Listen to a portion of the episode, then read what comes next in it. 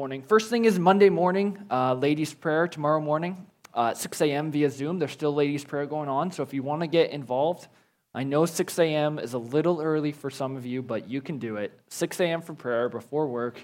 Uh, great way to start your day, ladies. So talk to Julie, uh, phone call, give Julie a phone call or a text, or all the actually link for that Zoom is in your email too. So call the church if you need a, uh, that email and you want to get involved in that way. Tuesday morning then we've got men's prayer support group here at seven a.m. for an hour of prayer. Uh, and then actually next week, ladies, Bible study starts up, Girls with Swords. So again, Uh, look for that info in your email to come, or talk to Julie, or call the church, or reach out to someone, and we'll make sure you get the information needed. Um, and then the other thing is that week of prayer is going on all this week. Starts tonight, uh, uh, tonight at seven to eight thirty. So look forward to that. Uh, and then there's just um, there's actually one more thing we just need to address that's uh, just devastating. Um, I don't know what else to say, really. This past week, uh, like some of you may have known, uh, hasn't been easy for us as a church, church community. Um, our good friend Maureen Webster uh, just had her life just tragically taken from her here on earth. Um, and it's just been a shock to us here at C T K. Um I don't know what else to say. I mean, it, it's just purely a tragedy. It's just purely uh, something we're all mourning here at C T K. Um, and so and so we as a church body, we just want to support you. If you need anything through all this, uh, we here at C T K are here to help you with that. I'd encourage you to come to prayer tonight for support, seven to eight thirty tonight. We're going to have prayer. Um, if you need anything, tonight's the night. We can talk about things. We can just uh, spend some time in prayer together. If you need, uh, we're going to even talk about it later, anointing of oil. If you need uh, anointing of oil upon you, tonight is the night. Um, so come to prayer tonight, seven to eight thirty. There's no details on uh, any service for Marine or anything yet, but uh, we'll make sure when that information becomes available, we'll pass that on. Um, So we just want to remind you that uh, we're here for you. it, it's it, when we all first heard the news, it just was a shock to all of us. Um, but the thing that we can take hope in is that uh, Maureen is with the Lord. We know that says to be apart from the body is to be in the presence of the Lord. And so we cling to that hope this week. We've cling, we've been clinging to that hope. Um, as tragic as it is, uh, she's in heaven with our Savior, Jesus Christ. Um. And so with that, when we don't know what else to do, when we don't know what else to say, what do we do? Uh, we look to Jesus. So we're going to look to Jesus this morning. We're going to go to, we're going to go to the written word that leads us to the living word. We're going to look to the Lord for some wisdom this morning, some understanding, some just what's going on, Lord. It's just a crooked world we live in. So turn with me to the book of James. I'm going to open in prayer this morning. Lord, uh, we just cling to you today, Lord. We know that you are our Savior, Father. We know that you are our Lord and Savior. Father, we thank you this morning, Father, that you sent your Son. You sent your Son to earth to die for us, Lord. Your Son was hung on that cross. He willingly gave up his life, and then three days later, he was raised again. And we just praise your name this morning, Father. We thank you for the hope that we cling to, that you are a living, you are alive, that Jesus didn't just get hung on that cross and then never come back, Lord. He overcame the grave. His blood was shed so that uh, my, my sins would be paid for, and we just praise your name for that this morning, Father. We thank you for this time this morning, God. Uh, we just pray that you'd uh, bless the next forty minutes as we go through your word. In your name, amen. Amen. So, hey, turn with me to the book of James, the book of James, chapter five. And uh, this morning we come to the final chapter of the letter from James. I'm I'm wrapping up James this morning. Uh, it's been a little bit, we've been going through James, intermingled between Joshua and Judges that Matt's been going through, but now we come to the book of uh, James, James chapter five.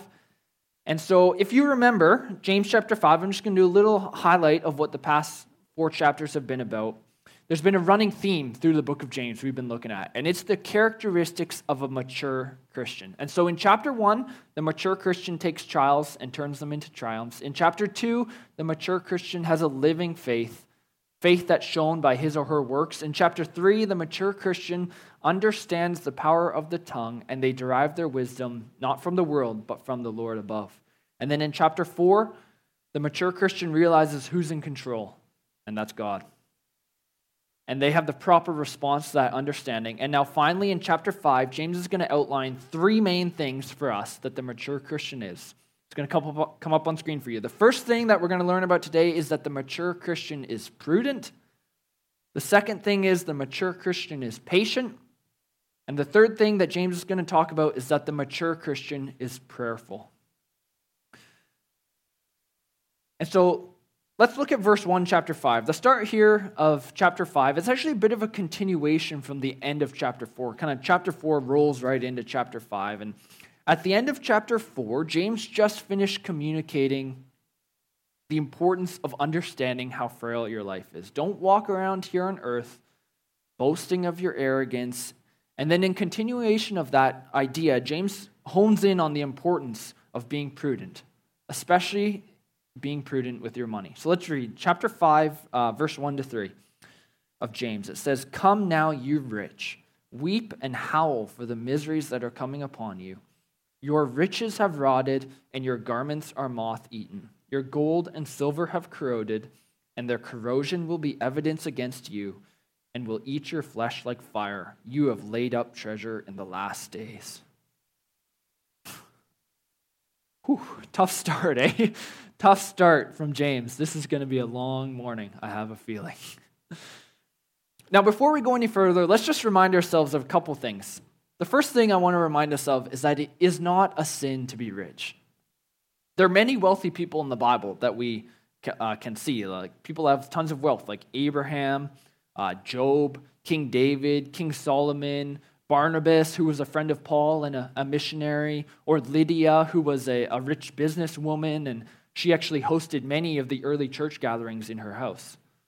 You see, it's not a sin to have money, but it is a sin if money has you. That's the first thing I want to remind us of. And the second thing I want to remind us of is that you are rich. You know, you might not think you're rich. In fact, I'm willing to bet um, if we sent out a blind survey right now, we emailed you all a blind survey and, and just asked the simple question, do you think you're rich? I think the overwhelming majority would say, no, I'm not rich. In fact, I will be honest, I would probably respond that way. I, I don't think I'm rich. But did you know that if you make twenty-five thousand dollars a year of income, Canadian, if you make twenty-five thousand dollars a year, you're in the top ten percent of income earning globally. You make seven times the median income. Did you know that if you make seventy-five thousand dollars a year, seventy-five that barely enough to um, support a family, you are in the top one percent of the world. You are twenty-five times the median income in the world. Friends, you are rich. And as much as I wish James wasn't talking to me here, uh, you know, this is a wise warning here for me to be prudent with my money. So let's look again at verse one. It says, "Come now, you rich, weep and howl for the miseries that are coming upon you." The rich are weeping and howling because miseries are coming upon them. Why? Well, look at verse two and three. It says, "Your riches have rotted, and your garments are moth-eaten. Your gold and silver have corroded, and their corrosion will be evidence against you and will eat your flesh like fire. You have laid up treasure in the last days."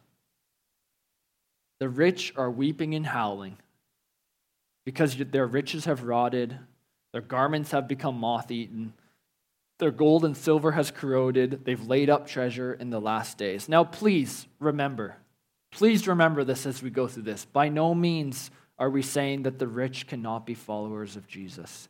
But I think we can understand the struggles of following Jesus that come with, with being rich, being with having money.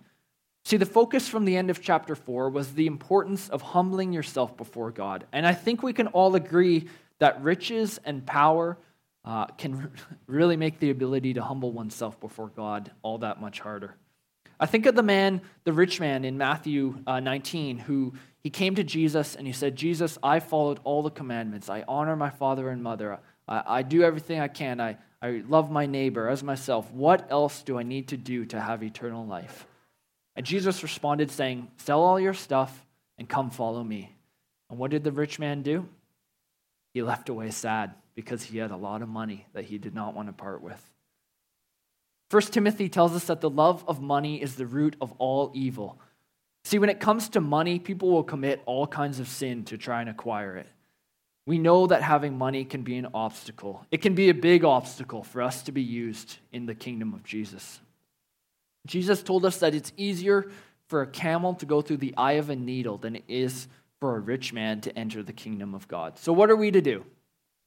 What are we to do? Are we to be like the rich man and sell everything we have and move to the Himalayas and just sing Kumbaya for the rest of our lives? Well, I don't think so. Settle down. You know, the Bible tells us if you're not willing to work, you don't get to eat. First Timothy says, anyone who doesn't provide for his family or his relatives or his own household has denied his own faith. You see, money is a good and useful tool when used properly for the kingdom of God. So what should I be doing then? Should I be go the opposite way? Should I be weeping and howling? And I, you just said I'm rich. You just said, at the very least, you said I'm in the top ten percent of wealth in the world. Like, what should I be doing? Should I be weeping and howling like James tells us to do? Well, remember how I said chapter four rolls into chapter five. Let's look quickly. Uh, if you got your Bibles out, which I hope you do, just because you're at home doesn't mean you don't have to have your Bibles out, because this isn't going to come up on screen. Chapter four, verse sixteen. Look at chapter four, verse sixteen. It says, as it is, you boast in your arrogance. All such boasting is evil. And now look at chapter five, uh, verse three again with me. It says, your gold and silver have corroded, and their corrosion will be evidence against you and will eat your flesh like fire. And now you underline this next part if you don't have it underlined. You have laid up treasure in the last days. Your arrogance and love for money has caused you to lay up treasure in the last days. Friends, are you laying up treasure in the last days? You know, I read an article the other day. Uh, have you ever heard of a prepper? Do you know what a prepper is? A prepper is uh, someone who's like preparing for massive civil unrest or, or the end of the world, and they're kind of acquiring stuff and things and setting up underground bunkers and just getting ready for, you know, acquiring weaponry and, and setting up a plan so that when the end of the world happens, they are prepared. They're prepped. They have their full bug-out kit. They know what they're doing uh, when the bad guys come and get them. They just acquire things, and they have stockpiles of stuff so that when the world explodes, they'll be ready to survive.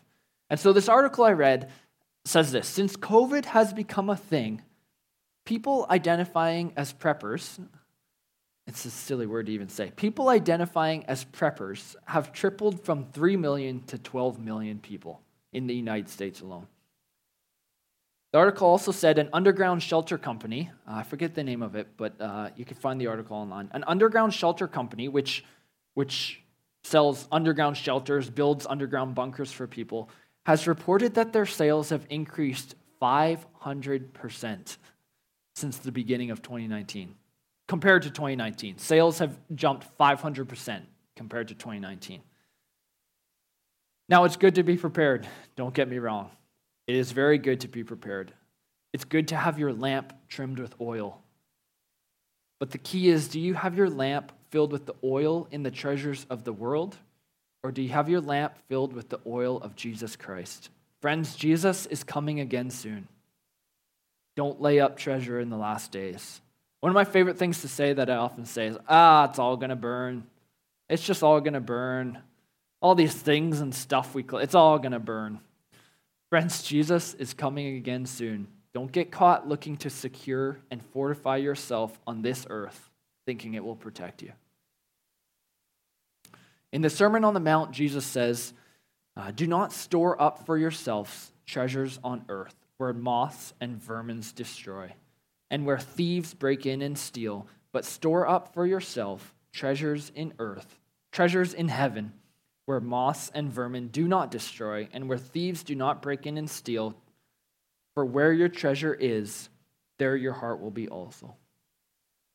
I like what the old minister Matthew Poole said. Uh, it's going to come up on screen about who James is talking to here in chapter five, at the beginning of chapter five. He says, "He speaks to them not simply as rich, for riches and grace sometimes may go together, but as wicked, not only wallowing in wealth, but abusing it to pride, luxury, oppression, and cruelty."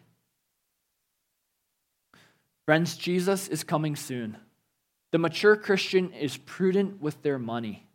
The definition of prudent is prudent is acting with or showing care and thought for the future. The mature Christian is wise with their money and handles it in a proper view of what is to come. Riches will rot, garments will be moth-eaten, gold and silver will corrode. So what will happen if you don't live your life with the coming expectation of Jesus? What will happen? Look what James says in verse four to six.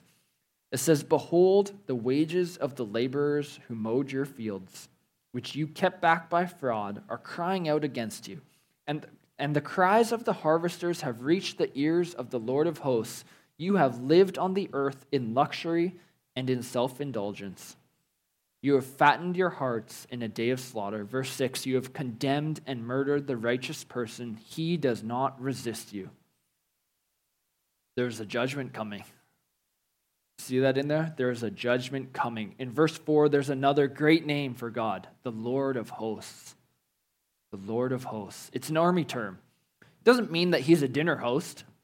It's not what it's referring to, that he's going to be a nice, proper dinner host. It means he's the Lord of an army. And our army commander of a heavenly host hears the injustice going on. Friends, being rich is not a sin. But using your riches to live in self-indulgence, to withhold wages from those who deserve it, to fatten yourself while condemning the righteous, to lay up for yourself treasures on earth, and to be arrogant in the face of God, that is sin. The Lord of hosts hears it, he sees it, and though it seems good for you now here on earth, there's a day coming when his people will be redeemed. The mature Christian is prudent with their money. Now, James keeps going in verse seven, and he takes a bit of a shift. He now goes the opposite end. He goes, you know, well, what are we to do if we're experiencing this injustice from the rich? Or, you know, maybe you don't have the same power or the same money as some other people, and maybe you're being treated unfairly. But what are you going to do in the light of the knowledge that the Lord of hosts is coming soon? And this brings us to the second quality of a mature Christian that James tells us in chapter five, and that is the mature Christian is patient in suffering. Look at verse seven, the beginning of verse seven. It says, "Be patient, therefore, brothers, until the coming of the Lord." Wait, wait, wait, wait, what? Be patient in suffering? You mean I'm not supposed to grab my trident and my grenade and go attack the one per- ah, attack the one percent? No, James says, be patient and wait like the farmer waits. Let's keep going in verse seven to nine. "Be patient, therefore, brothers, until the coming of the Lord. See how the farmer waits for the precious fruit of the earth, being patient about it, until it receives the early and the late rains. You also be patient. Establish your hearts, for the coming of the Lord is at hand. Do not grumble against one another, brothers, so that you may not be judged. Behold, the judge is standing at the door." So James gives us the workings of a farmer as an example to be patient. You know, the farmer doesn't plant his seeds of corn and then go to sleep that night and wake up the next day and be like, what? Where's, where's all my corn? What? What do you mean there's no corn up already? He's not all bewildered and confused why the corn doesn't come up the next day. It takes time for the seed to grow. But in contrast to that, the farmer doesn't just plant the seed, plant the seed and then go into hibernation for three months. He puts in the work. He weeds, he waters, he fertilizes. You know, maybe he gives each each little plant a nice little kiss, I heard if you play classical, classical music to plants, it'll make him grow better. Maybe he's outside with his cello playing a nice song. I don't know what he's doing, but he's putting in the work. The farmer puts in the work needed, and then he waits with an expectant heart, knowing what is to come. But the waiting isn't easy. It's not easy, is it? There's things that get in the way. There's bad weather. Uh, there's bugs that try and destroy the crops. There's birds coming in trying to eat the seed. There's machinery breakdown. There are things that happen in the waiting that are unforeseen circumstances, but the farmer knows. The farmer knows the payoff that is to come. So he turns those trials into triumphs, and he waits patiently for the harvest to come. And he looks at the signs that show him when the harvest is getting close. He watches the early rains, and he watches the late rains, and he keeps an eye out for the corn to get big and start growing and get to a certain height and size, and he knows the time is close. Look at verse eight and nine again. It says, "You also be patient. Establish your hearts, for the coming of the Lord is at hand. Do not grumble against one another, brothers, so that you may not be judged. Behold, the judge is standing at the door." Establish your hearts, because the Lord is at hand. Don't grumble against one another, because the judge is standing at the door. Friends, there's a great harvest about to come. The late rains have come, and the coming of the Lord is at hand. I'm here telling you that right now. The coming of the Lord is at hand. After this message, actually, I'd encourage you, go to our sister church, uh, Mountain Springs Calvary Chapel in Calgary, where Pastor Joel uh, this morning, he's doing a preaching a two-part sermon message on a, a prophecy update for twenty twenty. The late rains are here, friends. This is good news. So be patient. Be eagerly expecting the harvest to come. And so what does this look like? What does it look like when the mature Christian is patient in suffering? What does it look like when the mature Christian is eagerly anticipating and looking forward to the return of the Lord? Well, James gives us a couple of examples. Let's look at James uh, chapter five, verse ten, ten and eleven. It says, "As an example of suffering and patience, brothers, take the prophets who spoke in the name of the Lord. Behold, we consider those blessed who remain steadfast. You have heard of the steadfastness of Job, and you have seen the purpose of the Lord, how the Lord is compassionate and merciful." So James gives us two examples of people of uh, people being steadfast, the f- people being patient. The first is the prophets. And now, whenever I think of prophets, um, actually, I only ever, this is just me, I only ever really remember the good things that they've done, the good things about them, the amazing things they do in the Bible. Um, I often forget about the hardships about them. I, I think of think of Jeremiah. Great prophet in the Old Testament. Did you know that he was put into the stocks? He was thrown into prison. He preached the name of Yahweh for forty years, and no one listened. Yet he was persistent and patient in his trials. Or think of Daniel. All the events in the book of Daniel, do you know that they didn't happen in a three-day period? The whole being shipped off to Babylon debacle, the whole Daniel in the lion's den debacle. That didn't happen over a period of three days. That happened over a period of about seventy-five years. Daniel served under six different kings, yet he was patient and God-serving during his suffering. The next example James gives us is Job. Did you know that? Here's a uh, dinner party quiz uh, for you for next time we have dinner parties again, whenever that is. A little trivia question you can bring up. This is the only place in the New Testament where Job is mentioned. And James reminds us of Job as an example of patience and suffering here. We all know the story of Job. He was an innocent man. Um, the Lord allowed the Satan to, to strip Job down to nothing. He took his family. Only his wife was left. Uh, he lost all his riches. He had boils and sickness all over him so bad, all he could do was sit there and lament. His friends came and, and talked down to him and told him how he was a sinner, when at the end of the day, Job did nothing wrong. Though Job wavered a little bit, he gave praise to the Lord at the end of the day, and he endured. And in turn, the Lord showed him how compassionate and merciful he truly is. Look at this quote from Spurgeon about Job. It says, "And when we come to look all Job's life through, we see that the Lord in mercy brought him out of it all with unspeakable advantage. He who tested with one hand, supported with the other. Whatever Satan's end might be in tempting the patriarch, God had an end which covered and compassed that of the destroyer. And that end was answered all along the line, from the first loss which happened among the oxen to the last taunt of his three accusers." And so finally, uh, in the second thing that a, a Christian, mature Christian does is being patient. James ends with an exhortation to you mature Christians out there who are enduring suffering and patience. Verse twelve says, "But above all, my brothers, do not swear, either by heaven or by earth or by any other oath, but let your yes be yes and your no be no, so that you may not fall under condemnation." You know, back in the day, there used to be two ways of making an oath, and there still is kind of one way, two ways nowadays, of making an oath. The first way that they would make an oath is they would say they do it, but that didn't actually mean they do it. That's kind of like us saying it with our fingers crossed behind our back. And then the other way is, of saying you do something is saying you do it, and you'd swear by God or by heaven or by the temple. And that meant you actually would do it. So you'd say you do it, but that didn't mean you do it. But if you say you do it and swear by God or heaven or the temple, then that means you would do it. Pretty simple, right? Makes perfect sense. Not so much.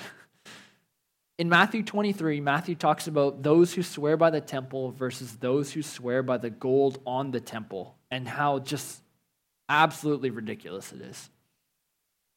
Just makes no sense. And so here, James just exhorts those uh, being patient in suffering, just saying, he's, James is just saying, just be honest. Just be trustworthy. You don't need to differentiate what you swear on and make people try and guess if you're going to actually do it or not. If you say yes, mean yes. If you say no, mean no. Be patient. Understand the judge is standing at the door. So let your yes mean yes and your no mean no. And so finally, in, in verse thirteen, James brings us to the third thing that he calls you to do as a mature Christian. Let's just review. The first thing he calls you to do as a mature Christian is to be prudent with money. The second thing he calls you to do is to be patient. And the third thing he calls you to do is to be prayerful. Let's look at verse thirteen. It says, "Is anyone among you suffering? Let him pray. Is anyone cheerful? Let him sing praise." You know, I was going to call this third thing here, um, I was going to call what a, a mature Christian does is be prayerful in troubles. But the reality is the mature Christian is prayerful at all times. Are you suffering? Pray. Are you cheerful? Praise. In all things we should pray and praise. We should take everything to the Lord. Prayer and praise are important, non-negotiable things in the life of a Christian. Prayer and praise are an essential service in the life of a mature Christian. What an amazing thing prayer is, friends. Just stop and think about what prayer is for a second. Like, it, it like blows my puny brain to think that we have an ability to say words and we talk with the creator of heaven and earth. It just doesn't make any, even more than that, we don't even have to speak words out of our mouth. And the, we know the Lord is listening to us. What a just amazing thing. It, it, like I can't even properly put into words the idea of prayer and how just wild of an idea it is that we can talk to the living God. We can just speak words and he hears us. Like, it's just a wild thing. It, my, my brain just had a minor mini about two-minute explosion as I was prepping for this. Like, just sit and think about what prayer is. Just the basics of, I am opening my mouth, and the Lord is hearing me. Okay, sure. Just wild. And so in the next six verses, James touches on three specific situations. Three specific situations of prayer to look for and to be praying for. And so the first thing uh, to be prayerful in is sickness. So let's look at verse uh, fourteen, fourteen and fifteen. It says, "Is anyone among you sick? Let him call for the elders of the church and let them pray over him, anointing him with oil in the name of the Lord. And the prayer of faith will save the one who is sick, and the Lord will raise him up. And if he has committed sins, he will be forgiven."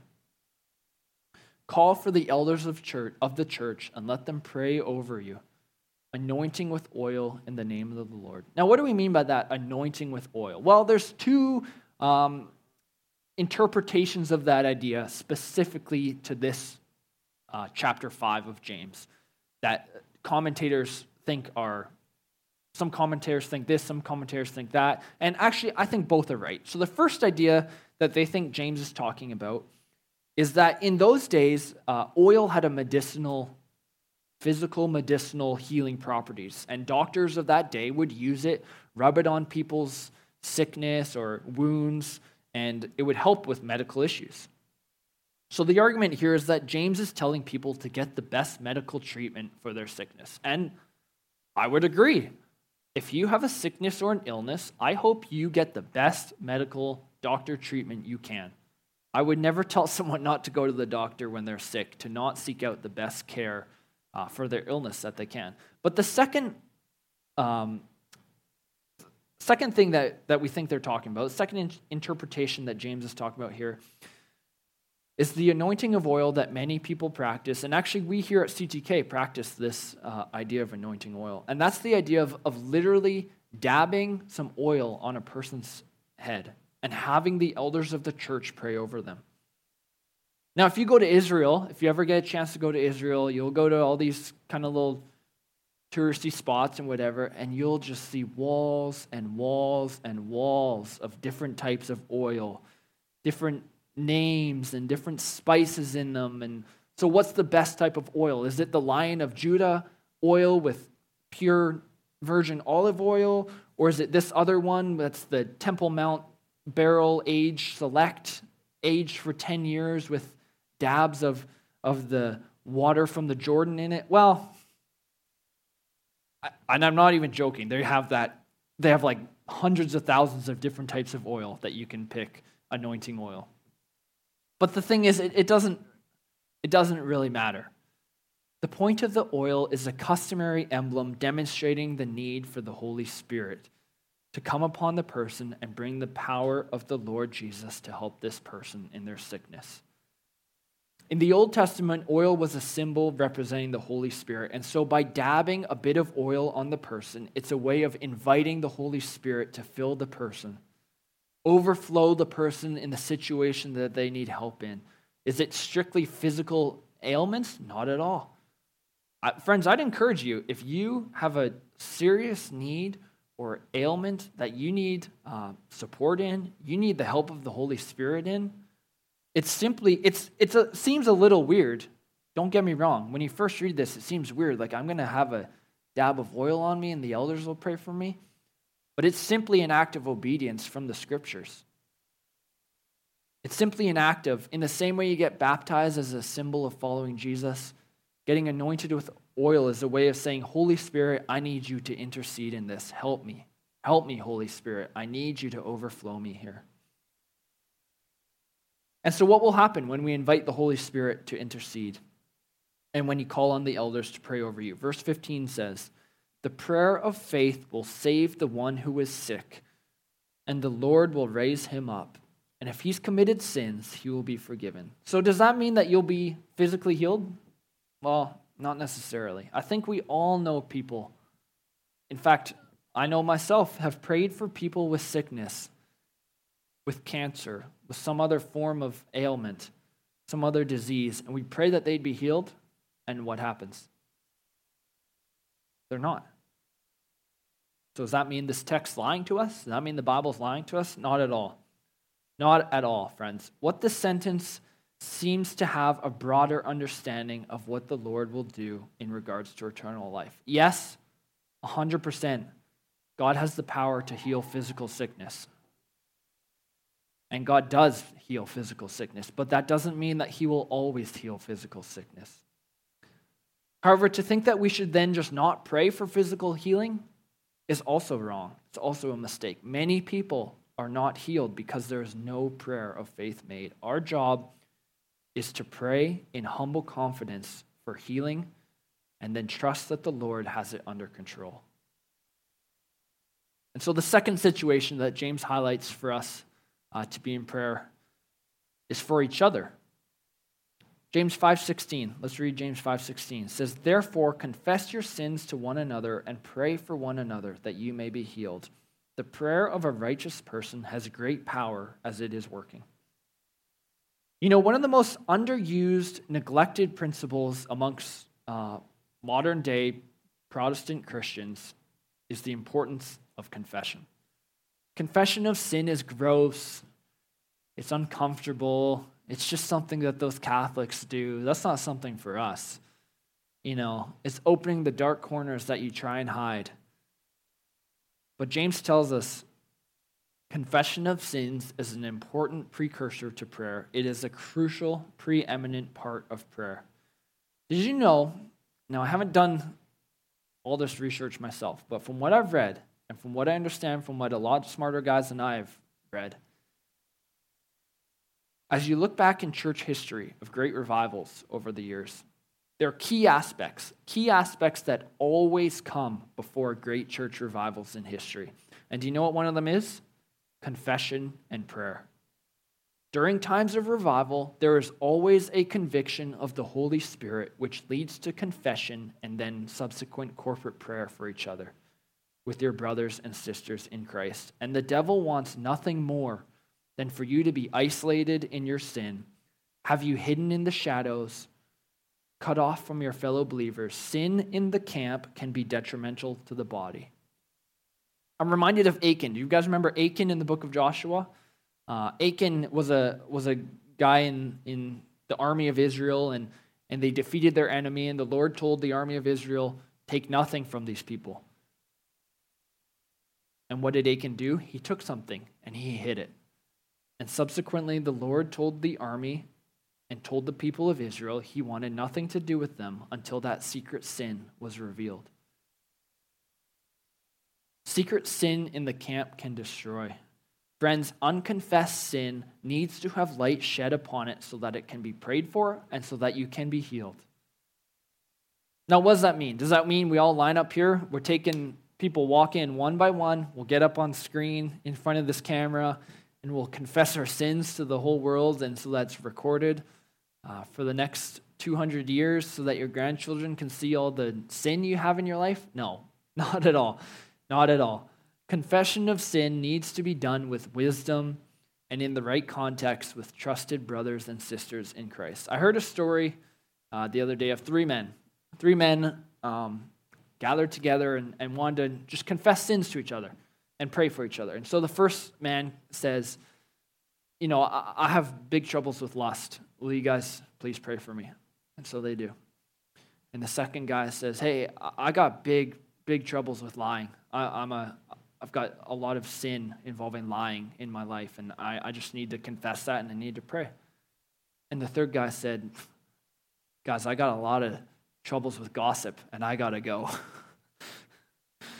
Friends, be wise about confession. Be smart in who you confess things to. But if there's something that you need to confess, ensure that it comes out so that you can be healed. And look at what happens when we come together as believers confessing and praying for each other.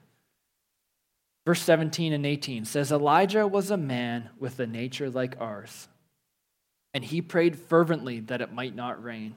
And for three years and six months it did not rain on the earth. Then he prayed again, and heaven gave rain, and the earth bore its fruit. The prayer of a righteous man with fervency can work with God and do amazing things. To be fervent, to pray with passionate intensity. I always joke, and it's not that much of a joke, it's actually a hard-hitting realization, that my pre-dinner prayers always just go something like this. Lord, thank you for this food, blessed to our bodies, amen. That is not praying with fervency. Does a fervent prayer need to be long-winded and take a half an hour? By no means. But fervency in your prayer understands truly this amazing gift that we have and the power of prayer and the and the amazing gift it is. And fervency in prayer is to understand that and to pray like you mean it. Look at Elijah, a man like you and I. And yet he prayed for rain. He prayed that it wouldn't rain, and it didn't rain. And then he prayed for rain, and it did rain. Friends, don't let your sin rot and become putrid and just have a nasty stench in silence. Confess your sins to one another and then pray with fervency, and you will be healed. Revival begins with confession and with prayer. Did you know that we had a recently had a run of forty out of forty-five days as a church body, meeting in corporate prayer? And friends, we want to see revival, do we not? And that starts tonight as we start our week of prayer.